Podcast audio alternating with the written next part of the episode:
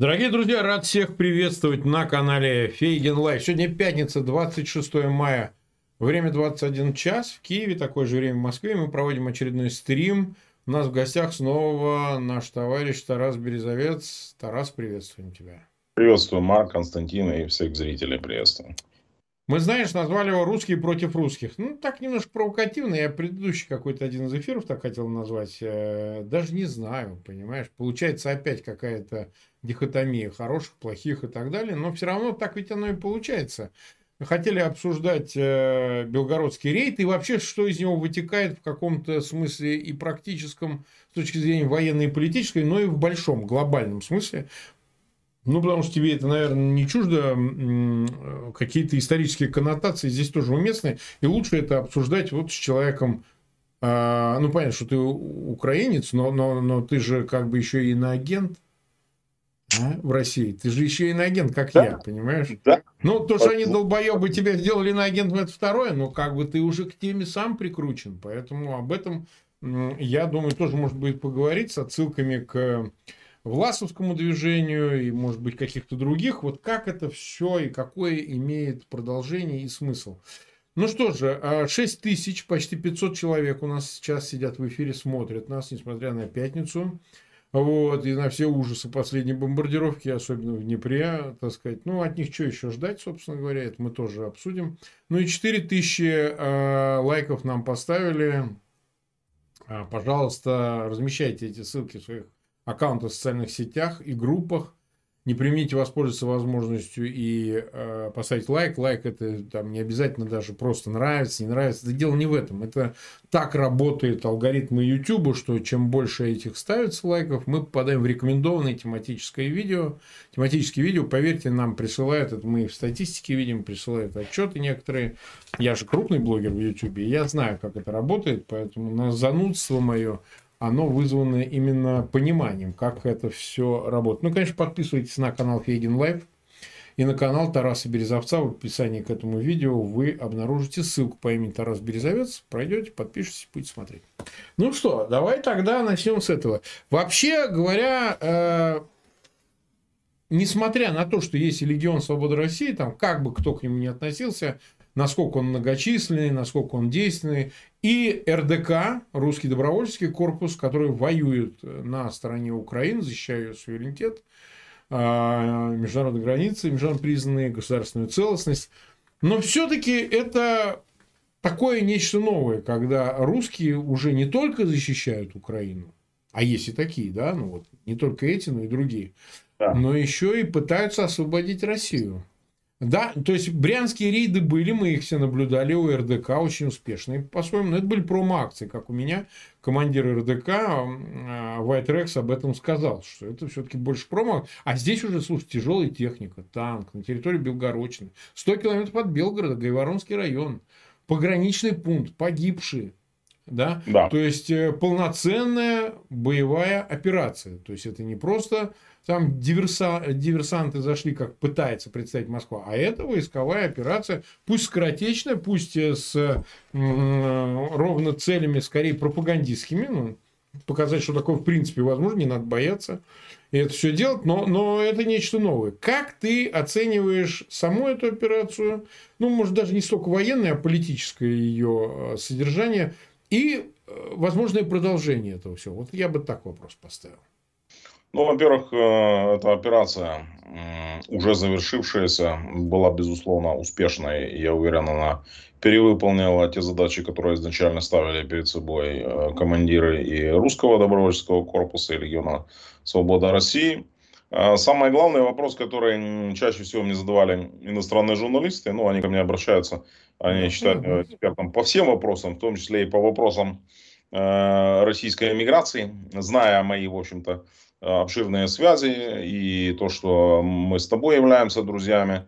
Вот, не, поэтому... ну ты, ты выступал на форумах э, российской оппозиции, так что кому как не тебе. Когда это еще было не в тренде, когда это было еще даже не да, в тренде. Да.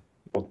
И я считаю, что это абсолютно правильно э, поддерживать отношения с теми людьми, которые являются противниками режима Путина и которые выступают с оружием в руках. Это абсолютно логично. Враг моего врага – это мой друг. Это аксиома, которая на войне познается очень быстро. Поэтому э, самое главное, которое просто задавали мне иностранные журналисты, ну скажи, ведь правда, ведь никакого РДК, Легиона Свободы России нет. Ну правда же, это же такой фейк, это придумал Буданов с Пономаревым, вот они там изобрели там две, два-три человека для вида, а все остальное это же украинцы. Я всегда на это говорил, что, ребята, давайте немножко наберемся терпения и подождем. Да, возможно, этих добровольцев не так много на тот момент. Да, возможно, Э, их должно было быть уже несколько тысяч. Вот. Но есть объективные обстоятельства. Давайте не недооценивать российские спецслужбы. Они успели посоздавать фальшивые чат-боты, успели э, посоздавать там фальшивые телеграм-каналы, в которых они вербуют российских граждан и перехватывают их, дают им абсолютно реальные сроки. Пытают их, э, бьют, имеется в виду ну, те, да. кто хотел сбежать и присоединиться и к РДК, и Легиону Свободы России, и воевать на стороне Украины. И вот этот трейд, самое главное, что он сделал, он э, из категории скажем так, это все фейк, никаких легионов да, нет. виртуальный он такой. Состояние реальной боевой единицы. Я тебе скажу больше. Вот эти самые русские, которые сражаются на стороне Украины, они оказались куда более крутыми, чем те русские, которые сражаются на стороне Путина. Я бы, ну, выразился, ну, не хочу, при дамах нас смотрит много людей, но они им дали, так скажем, прикурить, скажем так, да. Хотя просится другое слово немножко по-армейски. Дали да. им прикурить по полной программе, вот, насыпали, и самое главное, ушли абсолютно безнаказанно. Вот, и даже Песков это был вынужден признать, когда он заявил о том, что он сказал, мы их будем выдавливать, да, на что бесноватый э, Дмитрий Алкоголевич Медведев начал кричать, их надо отстреливать как крыс. Вот. Ну так что ж ты не отстреливал? Выйди, подстреляй. Ну что-то не получилось почему-то, понимаешь? Они разбили намного превосходящие их силы, поскольку их было немного, но они были подготовлены. Они знали, что они делают. Э, для них это была территория, скажем так, возможно, новая для кого-то, а для российской армии она была ну, обычная, они там находятся. Вот. Мне больше всего понравилось заявление Вячеслава Гладкова. Вот ты знаешь, это сейчас мой такой... Губернатор Белгородской области. Да, он любимчик просто. Но его снимут, к сожалению, и посадят. Не, его снимут сто процентов. Да, да 100%. снимут и, может, и посадят. Но вот мне очень понравилось, что он вчера сказал. Он сказал, что у нас есть 7 батальонов самообороны. Они ходят, тренируются, уже форма есть. Ну вот не задача, нет оружия. Вот законодательство... Они вооружены. Знаешь, не хватало фразы... Это знаешь, как, извини, в анекдоте в бассейне для психов воду нальют, когда будут хорошо себя вести. Я так и сказал. А научитесь э, прыгать в пустой бассейн, мы воду нальем. Не хватало фразы оружие добудете в бою, знаешь, вот, то есть. Да, давайте, конечно, да. То есть, ну, ну, вот, ну просто, ну, вот, знаешь, вот он такое впечатление, что он уже, наверное, смирился, что его снимут, а может и посадят, и он уже сейчас несет все, что, ну, любую пургу, условно. Да. И поэтому это было, условно, первое, то, что они показали, что они реально боеспособные единицы, что они существуют. Второе, это, безусловно, унижение Путина лично, Шойгу и Герасимова обнуление. Они их помножили на ноль, поскольку все эти крики, граница на замке, они ничего не стоили. Они зашли и хозяйничали. Взяли под контроль полосу около 40 километров и свыше 24 часов контролировали. Вот то, что говорили, достаточно зайти подразделению и контролировать хотя бы там пару часов и все. И это уже будет означать начало конца путинской власти. Ведь посмотри, что увидели какие-то там э, э, главы субъектов федерации, какие-то губернаторы, они поняли, что критический момент, когда наступит Сугундер, их никто защищать не станет, понимаешь? То есть к ним зайдут, угу. вот так нагло просто, вот такой рейд, да? Все, что надо сделают, поставят раком всю область или там республику их, и выйдут спокойно. Понимаешь? И поэтому зачем тогда нужна Москва? Зачем этот договор? Если самое главное, то, что Путин всегда гарантировал, у вас будет безопасность. Да, у нас карательные органы, у нас страшная армия, вторая в мире, а теперь, оказывается, этого ничего нет. И это сделали всего лишь несколько сот э, вот этих подготовленных э, диверсантов. Третья цель, это, конечно, растягивание резервов. Они будут вынуждены перебрасывать. Они уже перебросили в Брянскую область две бригады спецназа, разбитых, правда, официальная версия на ротацию их вывели, но они прикрывают. Они снялись в важных направлениях. Вот, одна была на Лиманском направлении, вторая была на да. Э, как раз у Бульдаре. Они их оттуда поснимали и перекинули. Э, официально пополнение. Но они сейчас будут вынуждены растягивать фланги. У них там ничего нет, понимаешь? То есть вся армия сегодня России находится на оккупированных территориях Украины. Все. То есть заходить и не хочу завтра, условно говоря, какая-нибудь, я не знаю, там, ну, не хочется никого оскорблять, ну, назовем там вещь новая какая-нибудь, с армией э, в 15 тысяч человек может зайти и сделать. И еще один важный результат. Дали очень хороший пример. То есть показали, что это можно делать, значит, будут повторы, будут ремейки. Конечно, конечно. И самое главное, это ждет Луку, понимаешь? У нас-то белорусских добровольцев намного больше, чем русских, это правда. Их очень, их, ну, их официально два полка, их несколько тысяч. И теперь они просто понимают, что если это будут только граждане Республики Беларусь, там не будет украинских военных, они могут вооруженные трофейным оружием зайти и осуществить рейд. Я тебе скажу, что даже если какая-то бригада попытается их остановить, белорусская, ну, в чем я сомневаюсь. Я думаю, что они будут да. сдаваться, переходить на их сторону. Но если попытаются, они расхерачат их, просто раскатают под ноль. Потому что люди, которые воюют здесь тем опытом, я знаю, о чем я говорю, в нашей бригаде есть э, белорусы. Я вижу, как они умеют воевать. Каждый из них стоит там, минимум десятка хваленых э, лукашенковских спецназов. Они их будут просто множить на ноль. И поэтому какие-то два полка могут просто зайти и завалить весь этот режим. И это, реально, это абсолютно реально. Почему Польша, почему Скшипчак, бывший командующий сухопутными войсками Польши, сказал, что надо готовиться к тому, что будет вооруженное восстание. Но вот эти ребята, они могут послужить ядром этого восстания. Да, это очень важный аспект, мы его сейчас отдельно обсудим. Я просто хочу добавить к твоим словам. Э, действительно, какое-то продолжительное время шел спор, э, дискуссия о том, есть Легион Свободы России, нет Легиона Свободы России, есть РДК, нет РДК, но РДК в меньшей даже степени. Легион более такой был, что ли, медийный, э, создан такой, э, ну, информационный такой вот э, а, информация об этом, так сказать, была более публична о нем, чем об РДК. Но сейчас э, я просто, когда был в Киеве, я, во-первых, меня пригласили, я встречался с курсантами Легиона Свободной России, я уже публиковал об этом фотографии и так далее. Ну, то, что пресс-служба их э, а, передала мне и так далее. Я с ними общался. Это обычные молодые люди из России. Вот, я, естественно, не выяснял, откуда кто они, но я просто вижу, что они со мной разговаривали, я им автографы давал значит, что-то такое рассказывал, они э, действительно из России, потому что, ну, я чувствую, они говорят говор русский такой, не, не украинский.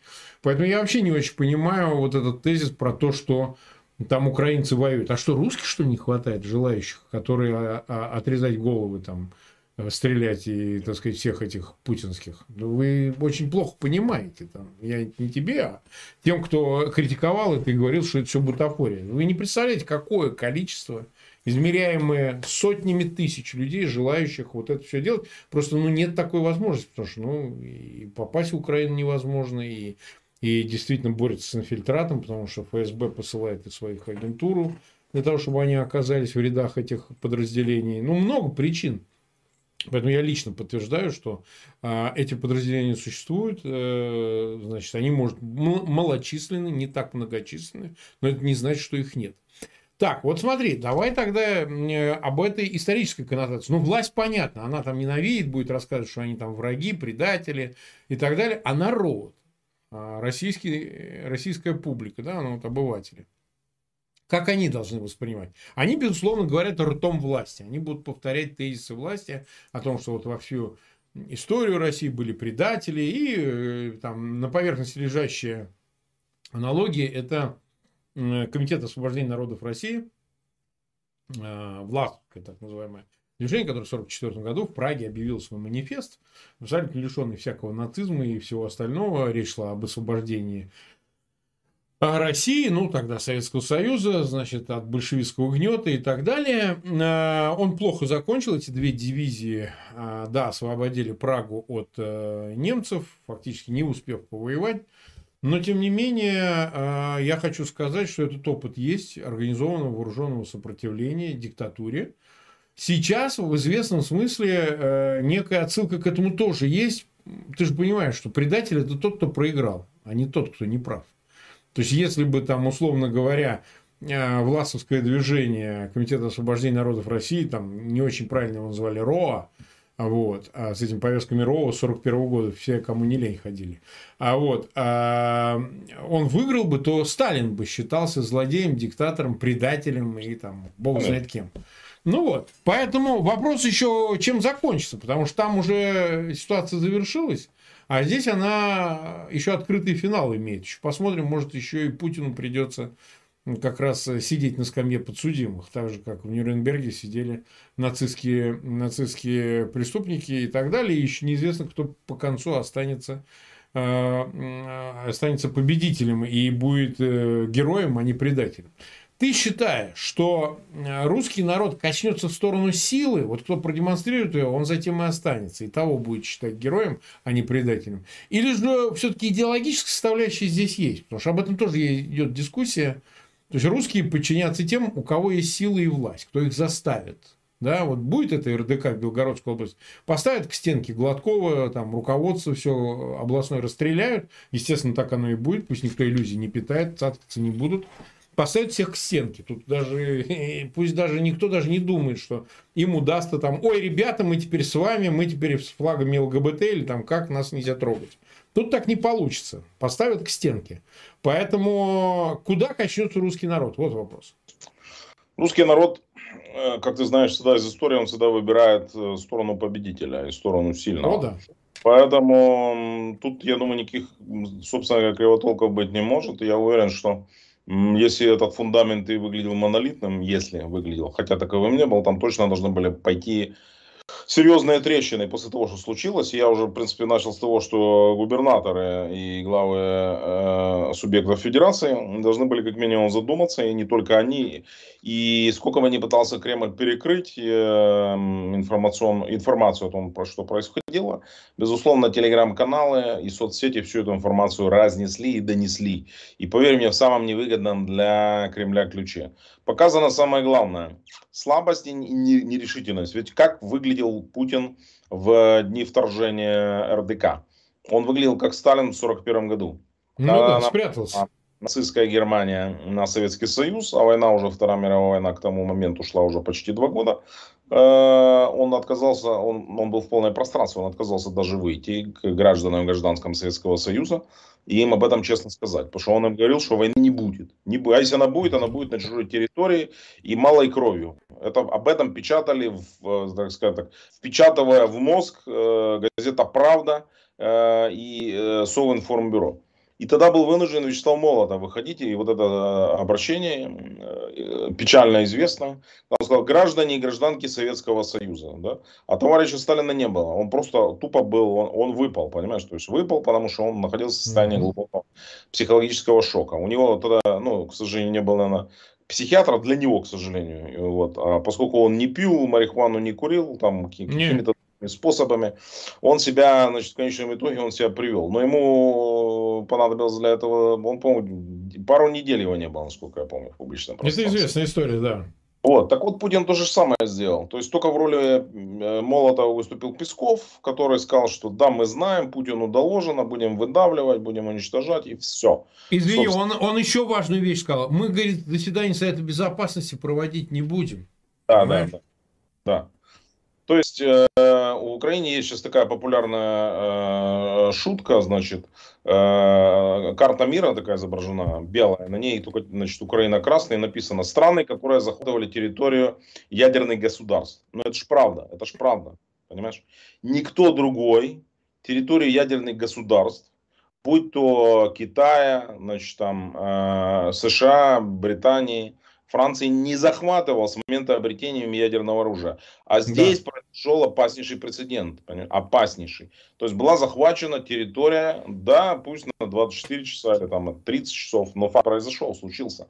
И они зашли, захватили, забрали все, что хотели, разгромили пограничные, полицейские участки и безнаказанно вышли. Вот и все.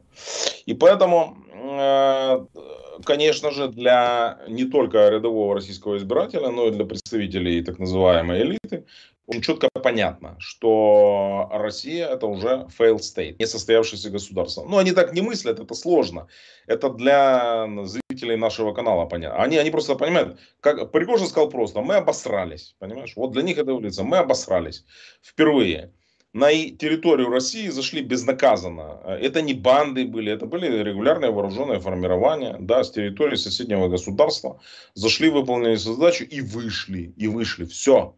В принципе, после этого следующим этапом эти люди, которые все это посмотрели, вот, э, подумали, где-то покумекали, они должны понять, что в принципе Зачем им это государство, если оно не способно выполнить свои базовые функции? Ни одна э, авторитарная, тоталитарная страна себе такого позора, такой пощечины позволить не может. И тогда, соответственно, надо, сейчас, смотри, э, пойдет движение, оно в принципе уже очень опасное. Все сейчас субъекты регионов, тот же Аксенов в Крыму, э, и э, ведомства, у которых есть деньги, типа Газпрома, начинают создавать свои частные военные компании. А что это?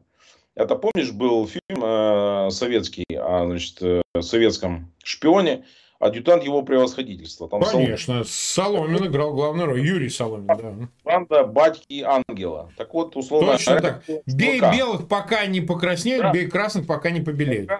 Вот-вот. И вот теперь вот эти банды ангела, условно эти ЧВК с таким же точно Э, э, слоганом «Бей белых, пока не покраснеет, бей красный, пока не блеет». Они сейчас начнут их формировать все. Ну смотри, они смотрят, у Аксенова есть, у Кадырова есть, у Пригожина есть, значит, Шойгу создал уже свои ЧВК. Значит, что-то там они уже мутят. А почему у меня нет, понимаешь? Тот же самый, вот мы издевались с Гладковым, он же уже, в принципе, 7 батальонов наколбасил. Да, они пока без оружия, но они уже есть. То есть, условно говоря, пошел развал. Ты понимаешь, что самое страшное? То есть, получается, э, каждый за себя. А потом начнет процесс укрепления, укрупнения. То есть, смотри, если Белгородская область защитить себя не в состоянии, она... Зачем ей Москва? Москва уже обосралась, она уже ничего не защитит. Давайте обратимся к Брянской области, к соседней, или Курской. Там. Давайте они нам э, устроим совместную группировку, назовем ее там э, группировка Запад или Юго-Запад, неважно, ну, это по карте России, да. И она будет, условно говоря, из вот эти отряды самообороны, они будут нас защищать, потому что армии нет. Полиции нет, спецслужб нет, а кто же нас защитит? Вот мы и будем. А следующий этап, а зачем нам в принципе тогда государство, которое с нас собирает налоги, обдирает, занимается рэкетом, а ничего не делает. Вот и все. Угу. Угу. Не, ну и как бы там возникнет еще дополнительный вопрос нести ответственность, потому что в какой-то момент, э, проиграв войну, нужно будет выплачивать, оплатить придется всем. Всем, это же да? не Путин из своих денег будет платить, да, он не хочет, во всяком случае, это как повернется. Да, там отнимут у него активы, не отнимут, а платить нужно будет всем регионам, всем республикам, всем налогоплательщикам, то есть от них оторвут эти деньги и передадут Украине. То есть это тоже нужно отдавать отчет. И если ты раньше времени выпрыгнешь из этого, скажешь, а мы не с Россией, это Москва принимала участие в войне, а мы вот какая-нибудь Якутия или какая-нибудь Бурятия, или там, не знаю, Чечня, мы вот к этому отношения не имеем, это пусть Москва расплачивается. Мы решение о войне уже... не принимали. Кадыров уже сказал, на территории Чеченской Республики больше мобилизации не будет. Мы уже план перевыполнили. Это же уже это было уже. Ну, понимаете? Ну, конечно, да. Мы не да, да, больше. Это, это же оно. А потом следующий. Этому про канал. А почему нам нельзя, понимаешь? Мы тоже. А потом они скажут, а что мы должны платить репарации? Путин начинал. Да, пусть Путин платит, да. Питер платят. Они жрут, извините, в три горла. Живут 10 раз лучше нас. То пусть Москва и Питер платят. То есть и тогда да, начнется неизбежно. гражданский конфликт. Почему мы там, бедные жители Белгородской или Ростовской области, должны выплачивать репарации, когда все бабки, миллионеры, миллиардеры сидят э, в Москве. У них этих денег, блин, извините, э, хоть залезть. Так вот пусть они, с них и надо эти деньги брать. И это все основа этого самого нарождающегося гражданского конфликта. Выход на уже далее на гражданскую войну. Ну да, нас уже 54 тысячи смотрят, больше 17 тысяч поставили лайки. Ну, такой хороший пятничный эфир. И мы 24 минуты уже в эфире. А вот смотри, какой аспект я предлагаю еще рассмотреть. Ведь вот, э, ну, может, немного периферийно, но кое-где звучало о том, что у самого, кстати, Пригожина, о том, что, смотрите, они же могут забрать, э, э, они же могут забрать Белгород, да, и меняемся. Вам Белгород обратно, нам Крым. То есть, и он разрисовал эту картину, он встречался с какой-то там так называемой территориальной обороной, ну, думаю, подсадные какие-то, но тем не менее он эту вот версию озвучивал. И потом, значит, в интервью Долгова так или иначе она тоже звучала. Вот, а, то есть, грубо говоря, у Украины вполне может быть э, внятный план. А, вот, а, а, соответственно, план состоит в том, чтобы действительно, вот многие говорят, война, перенос ее на территорию России, но прежде всего из такой практической цели. Мы захватим у вас там Брянск, Белгород хоть на 24 часа, а может уже и не на 24, 24 уже было.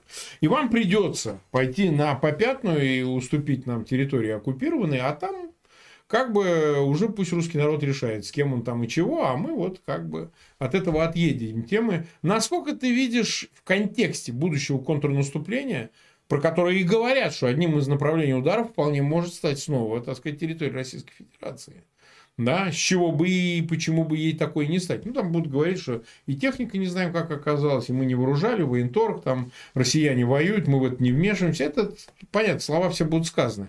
Но как бы конструкция вот такого размена, она, я бы не сказал, что имеет нулевую перспективу. Вот мне так не кажется. Если до Белгорода может зайти его захватить, а в следующий раз кто скажет, что этот Белгород или там Брянск или Курск, а, в принципе, от границы не так уж и далеко, да, от самой границы это всего 500 километров до Москвы. Ну, как ты на это смотришь, что вот такой размен в принципе возможен? Ну, сложно провести размен того, чего ты не контролируешь, понимаешь? То есть, да. Путин на, на самом деле же де-факто контролирует эти оккупированные территории. Какие-то с 2016 года, какие-то с 2022, но, но реально надо признать, что он их контролирует. Да, он их оккупировал, но он имеет над ними полный контроль. А для этого нам надо иметь серьезный контроль над э, территориями Российской Федерации. Потому что такие заходы диверсионные, они, безусловно, хороши, но они не дают тебе возможности обменивать эти активы. То есть то, чем ты не владеешь, ты не можешь обменять на то, чем владеет противник. Вот. Но с другой стороны, с другой стороны, э, вся эта история, она породит, безусловно, э, не просто сепаратистские тенденции. Те э, российские регионы, которые находятся очень далеко от Москвы или физически от нее отделены, например, как Калининградская область, могут задуматься, а зачем нам это надо? Зачем нам надо втягиваться, mm-hmm. если он сейчас начнет э, повышать градус и э, начнет опять говорить о ядерной войне? Зачем нам превращать mm-hmm. себя в радиоактивный пепел? Вот, поскольку Калининградская область точно, ну, ей прилетит по полной программе. Она полностью окружена НАТО. И там все. И если начнется говорить, туда просто зайдут войска НАТО, надо понимать. Туда зайдет по формированию армии Польши и Литвы, как минимум, да? Вот, а ну может... да, я извини, что перебью, там стоят Искандеры с боеголовками. То есть ядерное оружие там есть, Конечно. это точно. И все. И тогда зачем нам, надо нам просто проще сдаться и надеяться на то, что нас примут в состав Европейского Союза. Вот, или мы отдадимся Польше, или нас разделят там Польша, Литвой, а может Германия захочет нас забрать. Ну, одним словом. То есть мы точно в эти игры ядерные играть не станем. Поэтому в случае вот этого гипотетического обмена нам надо захватить что-то было бы серьезно. Это могут быть, ну, условно говоря, или какие-то фигуры знаковые, которые могут быть захвачены. А почему нет? В конце концов, ну, на сегодняшний момент э, украинская разведка, в частности, Э, ведомство Буданова, Главное управление разведки, они показали способность проведения серьезнейших операций по ликвидации противника. Ну, давай посмотрим. Хотя они не признавали, ну, так вот говорят, что и, и, и того же Татарского, и Дугину его ликвиди, и ликвидировал именно э, ГУР. Вот. По поводу Крымского моста подрыва мне не расходятся.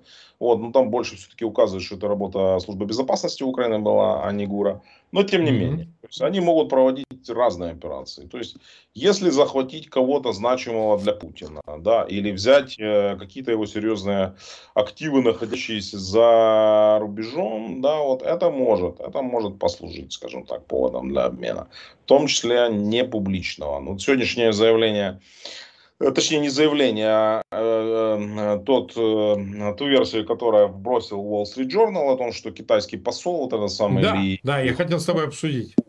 Хуэй, значит, он якобы сказал, что давайте закончим войну в обмен на территории, которые Украина отдаст России. Вот. Поэтому, как бы, ну, это вот еще один из способов, как Путин видит завершение этой войны. То есть я вам мир и прекращение войны, а вы мне э, отпишите территорию. То, что я захватил, да. Да, уже захватил и все. Вот я готов с этих позиций торговаться. Да. Ну, ты считаешь, это реально, что он в Киеве такой этот хуей озвучивал именно такую версию? Вполне возможно. Мы не знаем. Мы не знаем, но я допускаю, что это могло быть. по причине того, что вряд ли такое влиятельное издание публиковало какую-то непроверенную утку. А другого способа сорвать эти переговоры проще, кроме как слить эту информацию журналистам, в общем-то, и трудно себе представить. Я думаю, что да, думаю, так и было. Ну, это очень наивно для первого раунда приезжать с таким, тем более, что это уже многократно было отвергнуто, это настроить против себя и Киев, и Вашингтону э, с руки уже будет говорить, ну, чего от них ждали, вы же, мы же предупреждали, что да. эти вот э, тоже они такие же, да. То есть, вот если это действительно китайская дипломатия допустила первый шаг именно такой, они попыталась, то есть с места в карьер, да, они попыталась закрепиться хотя бы в статусе какого-то там посредника, что мне казалось более логичным, да, а сразу давайте вот сейчас прекратим огонь, и те, как там сказано в публикации территории, которые по референдуму отошли России, кому нахер референдум, какие, какие, куда, значит, типа останутся за э, Москвой. Но... Ну, ну, это просто, это, Эпик Фейл чистый, вот ты понимаешь, да. просто сразу могли послать его прямо на его фамилию, потому что, ну, ну больше сюда не приезжай. Так и написали. А вот. Да. да. Нас смотрит 60 с половиной тысяч. Я напоминаю, подписывайтесь на канал Фейгин Live и на канал Тараса Березовца в описании к этому видео. По ссылке на капитана Березовца вы можете подписаться и смотреть эфиры там. Смотри, давай тогда дальше порассуждаем. Значит, э, ну вот, допустим, а, роль Пригожина. Давай о ней прям конкретно скажем. Он снимается с Бахмута. Кстати, если тебе что-то известно, ты же все-таки тоже занимаешься темой информации у себя там на своей военной должности. Реально ли они уходят? Реально ли они передают позиции в Бахмуте регулярным частям а, Министерства обороны Российской Федерации? И как тебе представляется, он это выторговал, потому что он же 10 мая хотел сняться и уйти. А, а вдруг вот получается так, что ему это получилось только в 20-х числах после заявления о том, что ЧВК Вагнер э, взял Бахмут, и теперь мы типа уходим. А чё, почему сейчас его отпускают? А почему не довоевать, не дотратить его? Э, то есть вопрос э, о э, вообще новой роли Пригожина. То есть, если он снялся, ушел к себе в Молькино на базу э, ГРУ в Краснодарском крае, да, ЧВК Вагнера. А что, он больше в войне не участвует? Или на какой другой участок? Или в Африку? То есть, вот для чего все это делается? Тем более сопровождается еще большим внахлест в его интервью э, претензиями к Министерству обороны, политическим манифестом. Мы тут защищаем вас, несчастных простых русских, значит, да. Пригожин-то, да, значит, против вот этих зажравшихся голубого зятя, значит, Шойгу, это его слова, не мои, значит, а вот я такой хорошенький, сладенький, гладенький, я вот тут вот за вас, за бедных, за русских. Вот приблизительно так это выглядит. Вот что ты скажешь? Ну, я скажу то же самое, что я говорил. Он ведет собственную политическую игру. Это не значит, что она не согласована с какими-то башнями Кремля. Да, согласовано, он играет, ну вот, но это, это его уже личная игра, безусловно, в которой он может и заиграться как человек авантюристичный, человек с криминальным прошлым, он может реально заиграться и доиграться. А, то, что они уходят, да, подтверждают э, данные разведки, они начали снимать подразделения и уводить их оттуда. Э, на замену им приходят подразделения регулярной российской армии, они укрепляются, попыток, как я и, в принципе, говорил неделю назад, они не предпринимают выход за периметр Бахмута, то есть все в рамках обычного никаких сверхъестественных действий нет. Они, как и везде, по всей линии фронта укрепляются и готовятся к наступлению нашему. Вот. А зачем ему надо было сбежать? Ну, я говорю, причин несколько. Первая причина, он хочет спасти остатки Вагнера. Их осталось реально мало. И он понимает, что если сейчас начнется наступление, их вообще не будет. Вторая причина, он об этом сам говорил, о том, что в районе Бахмута возможно нанесение удара, и там будут разгромлены либо окружены подразделения, они находятся в уязвимой позиции, тоже правда. И тогда можно всегда сказать, смотри, мы отбили Бахмут, вот, да, а вы его потеряли. Просрали его фактически. Ну, как он и говорил, я здесь цитирую, я, кстати, не потому что мне нравится это слово, он, он обо всем сказал. Он сказал, что мы просрали специальную военную операцию. Почему? Потому что, э, подождите, если мы начинали демилитаризацию Украины, это его слова, Украина начинала войну с 500 танками, сейчас у нее 5000. То есть это что, демилитаризация? Да. В Украине было 20 тысяч подготовленных военнослужащих, теперь их 400. То есть это, точно денацификация. Да? Вот. И он говорит, что мы пришли под Киев, прямым текстом, обосрались. Пришли в Херсон, обосрались. То есть везде. Я тебе скажу, в Бахмуте будет то же самое, поверь мне. И в Мариуполе будет то же самое. И везде, в принципе, в том числе Симферополь и Севастополь. Это вопрос времени. Не более не больше и не меньше. Поэтому он это все видит, он понимает, он хочет снять с себя ответственность и сделать крайним российских военных, Шойгу, Герасимова и прочих. А, далее, а, это, в принципе, ну, как бы важная игра. Вот все говорят, он, он любит говорить, Вагнер самая сильная армия в мире. Потом я бы должен сказать, что это российская из политкорректности, но мы понимаем, что украинцы сильнее, это одна из сильнейших армий мира. Ну подожди, а, и получается, это сильнейшая армия мира, по версии Пригожина, Вагнер штурмовала а, средний районный центр, даже по украинским меркам, Бахмут, штурмовала его в течение года фактически. Да. Чуть меньше, с лета, чуть меньше. Положила там, по его собственным словам, 20 тысяч убитыми, по нашим оценкам а, от 40 и выше называют убитыми. Это только Вагнер. 40 плюс было положено в Бахмуте и его окрестностях. И захватила населенный районный пункт, то есть уровня Шибекина, ну приблизительно, ну чуть больше. Где-то так, да. Белгородской области. То есть вот это, это, это вот год штурмовали районный центр, положили там совокупно почти пол э, э сотни тысяч убитыми, и ранеными еще больше. И это сильнейшая армия мира. То есть вот нам это пытается сейчас продать. То есть серьезно. Я понимаю, вот сказать, что Украина одна из сильнейших армий мира, поскольку она наносила удар э, по Харьковской области, ну там где-то участвовала, не могу сказать сколько, но до 10 бригад. До 10 бригад. Да. Не буду называть точное число. Вот, всего-навсего. И этот удар завершился полным окружением российских войск, много было попавших в плен и их разгромом. Вот и все. Вот, вот это я понимаю, вот это операция, которую провел э, Генштаб Вооруженных сил Украины во главе с Валерием Злужиным. Да, вот это я понимаю операция. А штурмовать райцентр в течение года, положить там почти полсотни тысяч и захватить его и сказать, что мы сильнейшая армия, ну вот как бы ну, не поворачивается язык. Ну, ни да. у какого военного или военного эксперта, так сказать. Но а, вот смотри, а вот все-таки политическая часть. Не кажется ли тебе, что он еще и, кстати сказать, кто ему разрешил все-таки окончательно вывести. Его же поздравил Путин э, за взятием Бахмута. Ну, наверное, он как-то решил этот вопрос, чтобы его официально, публично поздравили. А в аппарате же как? Раз его поздравляет Путин, там еще неважно, как этого достигли. Там, кто говорит, что за ним Ковальчук стоит, кто там Кириенко, ну, неважно. В общем, это если сделано, значит, как бы противная ему страна, вот Герасимов, Шойгу, администрация президента, они как бы, ну, берут паузу, ну, связываться. А вдруг действительно Путин его поддерживает, и тогда с кем мы воюем? Не с Пригожиным, а с Путиным Путиным. Да, но тем не менее, значит, ему разрешили выводить. И ведь в связи с его заявлением, получается, он сохраняет основной состав, ну там сколько осталось. ЧВК Вагнер для чего? Не для продолжения войны в Украине, а может быть для внутренней какой-то истории.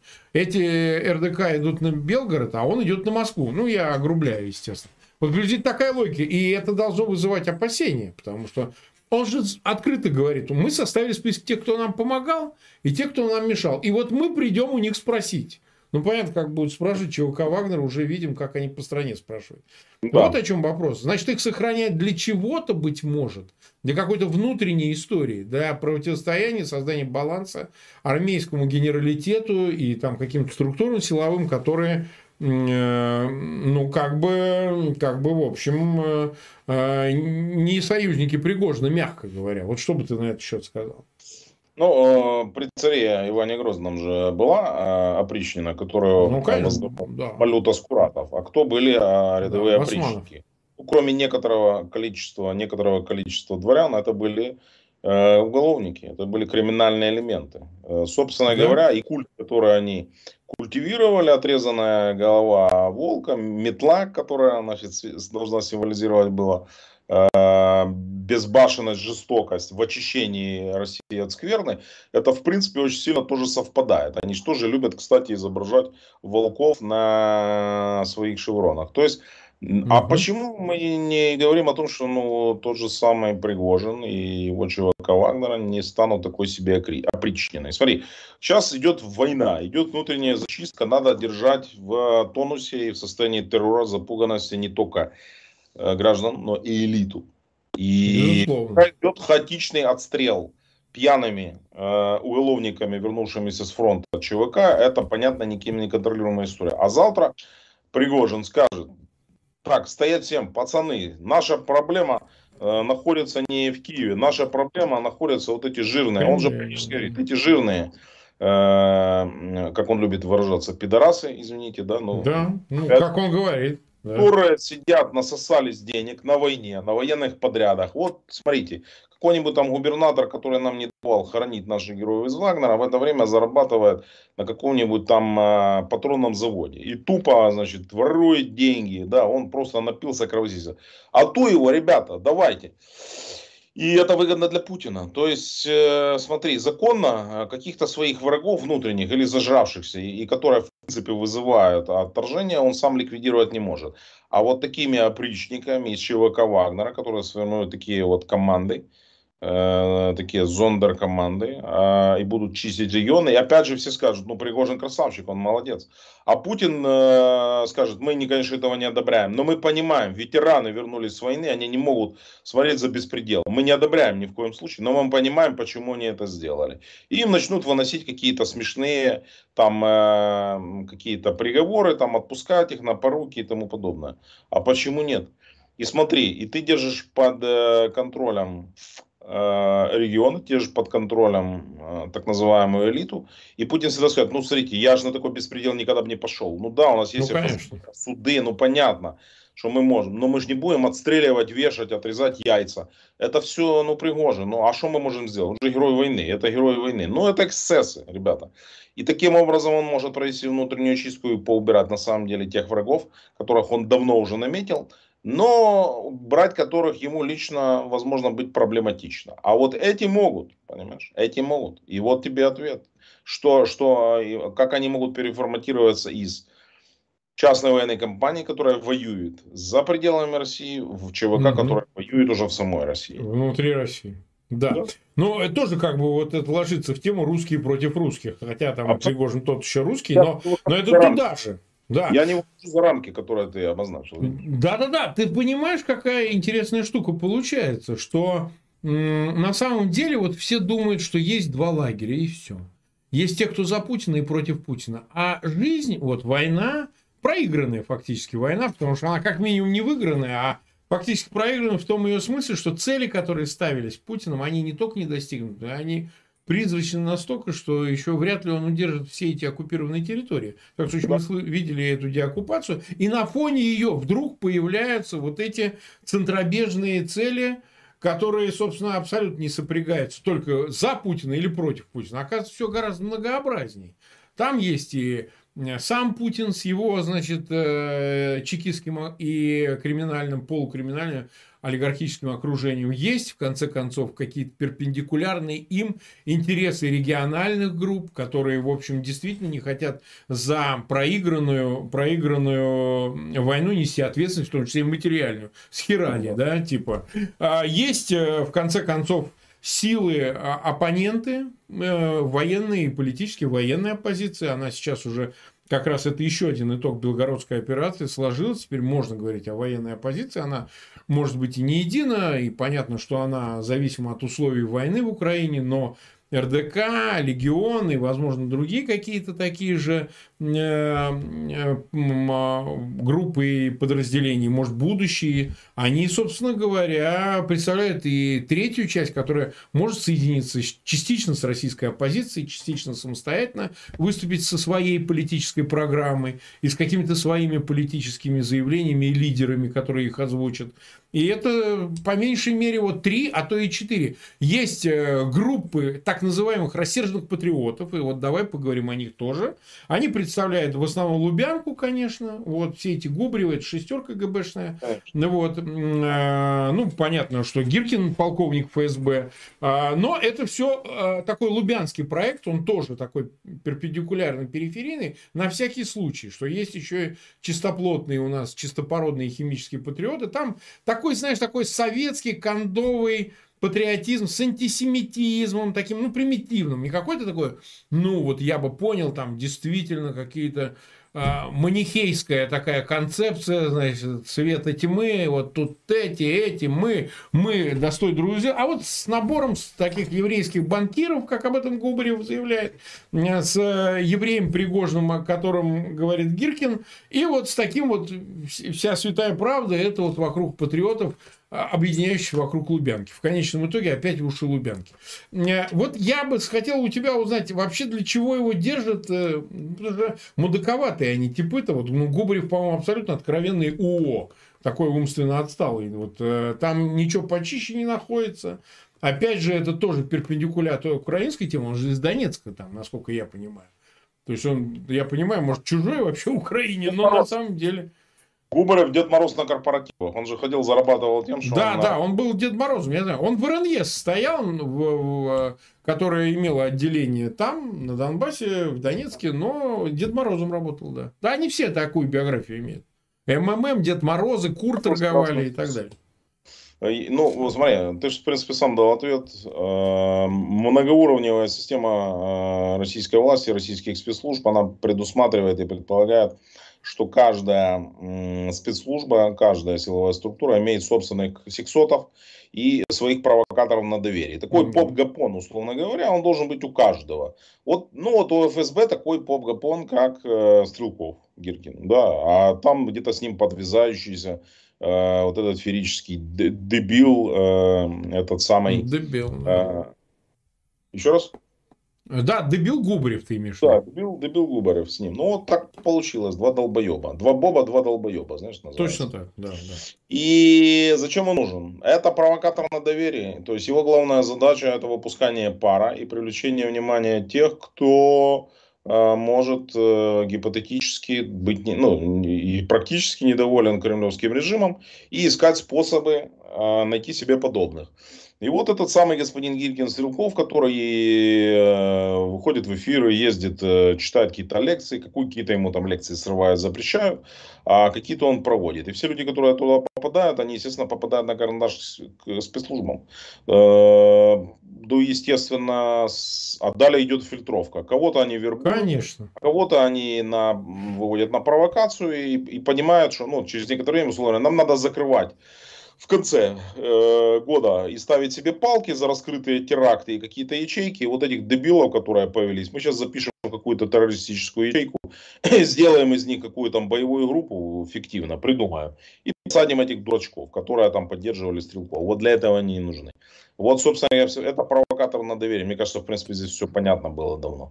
Что, в принципе, не отменяет факта того, что своими скандальными заявлениями и то, что ему позволяет их делать, он в любом случае, э, он работает нам на руку, он льет воду на нашу мельницу, потому что он сеет сомнения, э, он подрывает доверие к Путину, поскольку, ну, не все же понимают такие сложные конструкции, как мы с тобой. Мы, мы-то понимаем, что он провокатор на доверие, и больше роли он выполняет то, что ему прописали кураторы. Он такая роль у человека но реально миллионы, которые его слушают и смотрят. А ты знаешь, он, э, самое важное, нас даже не столько Россия на самом деле интересует, как э, вот эти все Лугандонии. Там-то у него много последователей, те, кто его привык услышать и слушать. И вот эти все э, Лугандоны, ДНР, ЛНР так называемые, они, они все резонирует с их ожиданиями. Блин, он, говорит, ну он же правду сказал, вот оно что оказывается. То есть враги везде, понимаешь, то есть везде зрада, и поэтому он выполняет для нас важную функцию чистильщика в том числе. Я просто добавлю к тому, что ты сказал, он действительно примагничивает публику для того, чтобы с ней дальше уже работали оперативники. Я напомню историю создания им в его главе Союза 25 января в 16 году, большая часть из которых вошла к нему в ВЦС, она села или погибла. Вот я да. даже назову фамилию, специально открыл сайт. Там состояли, помимо него, Стрелкова, был Эдуард Лимонов, померший, Егор ныне Просвернин. Да, ныне покойный. А Просвернин просто головой вниз, э, голый, прыгнул с э, многоэтажки на Тверской бульвар. Э, значит, ну, там Несмеян некий, известный тип, Максим Калашников, Константин Крылов, ну, это от алкоголизма, помер, все знают. Алексей Кунгуров, политический мигрант, Э, вот этот Бощенко, а вот этот Бощенко это такой пропитый сексот, он, говорят, уехал в Канаду.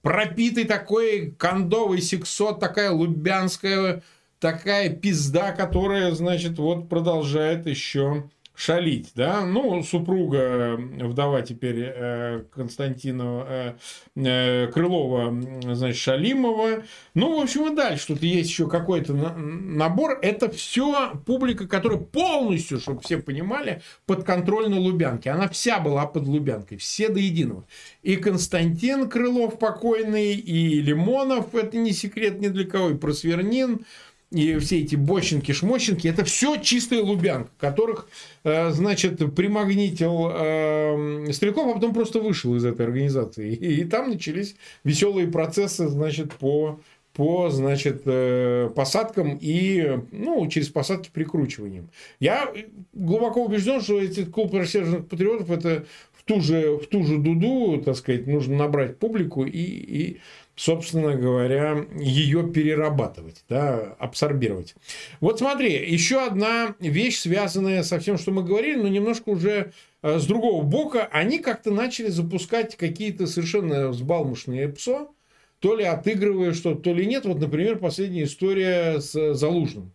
Причем это можно воспринимать то ли в контексте контрнаступления, давайте как-то попытаемся смутить всех, поиграть на каких-то там э, противоречиях, имеющихся или не имеющихся, это уже второй вопрос, между э, офисом президента и ЗСУ командованием, да, может их и нет никаких, но просто они, по-моему, в эту сторону пытаются засунуть куда-то пальцы и раздвигать, раздвигать, ну, не будем уточнять, что. Да, значит, соответственно, говорят, трепанация черепа. Причем, ну как, это же не досужие, это РИА Новости пишет. Это об этом Нарышкин подтверждает. Хоть и говорит не на 100%, но вот он там чуть ли не погиб или ранен. Делали трепанацию черепа. Понимаешь? Вот как ты думаешь, вот такая дебильная, вообще тупая ипсошка, она для чего? Почему? Ну, она, послушай, ну все они так делают. Ну, так работали их спецслужбы перед войной. На это были потрачены миллиарды долларов на подрывные ну, мероприятия. Ну, сейчас-то. Которые эффекта не имели. Послушай, ну люди ж не Горбатова могила исправят, они же не меняются. Что-то учатся, но в целом-то плейбук, как говорит английский язык, то есть э, книжка, по которой они все это делают, она остается то же самое. Ну, надежда на то, что, возможно, кто-то купит э, эту историю в Украине, это первое.